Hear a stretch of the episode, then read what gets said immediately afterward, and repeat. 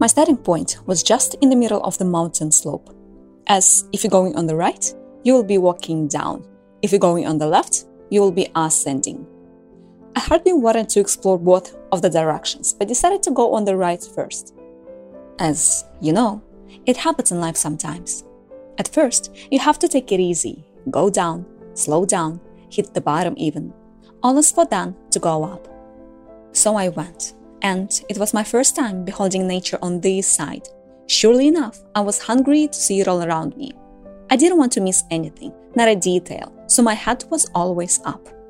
However, these are places where a herd of cattle is grazing, and as an outcome, there is a decent amount of their excrements on the way. And, you know, as it happens in life sometimes, you might be eager to know everything. You want to see and predict the future far away from now. You want to see the whole picture and to know what exactly each path or angle can bring you. But you better not forget to look under your feet. Watch out and appreciate you just the nearest step and take control of where you are right now, at least.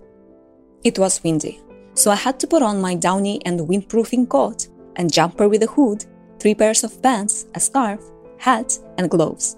At the same time, the sun was merciless. No wonder, I was tossed from being cold to being freaking hot. And so as it happens in life sometimes.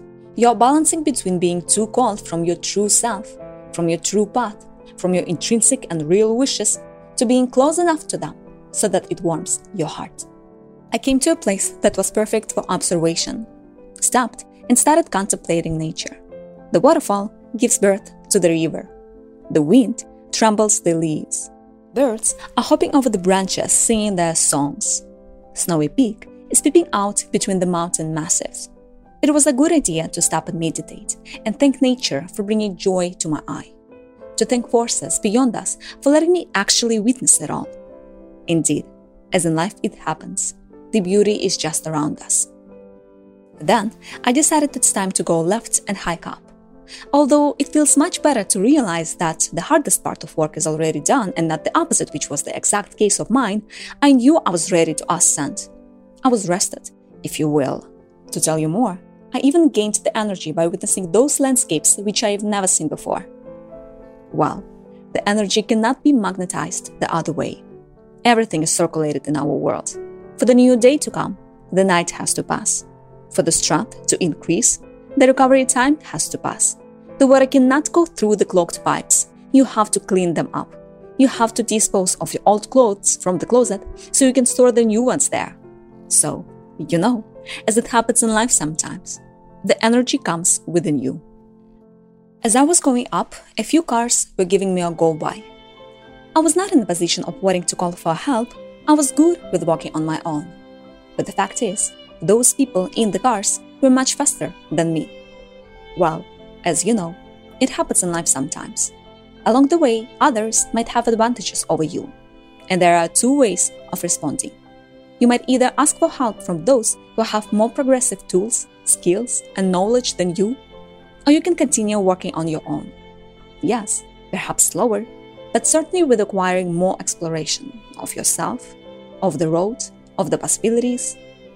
However, if you choose this second path, then make sure you have mercy on yourself.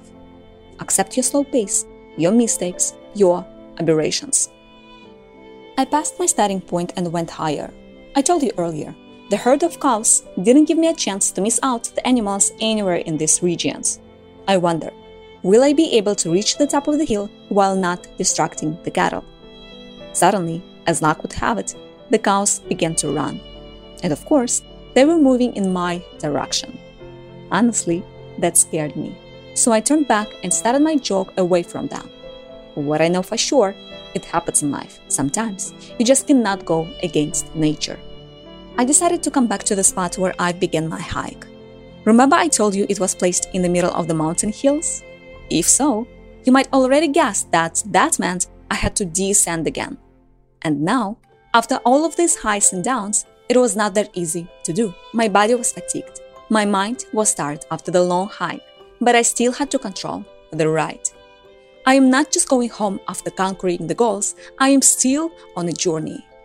And, as it happens in life sometimes, how you behave after the success was reached may have more importance than how you did on the way prior to it.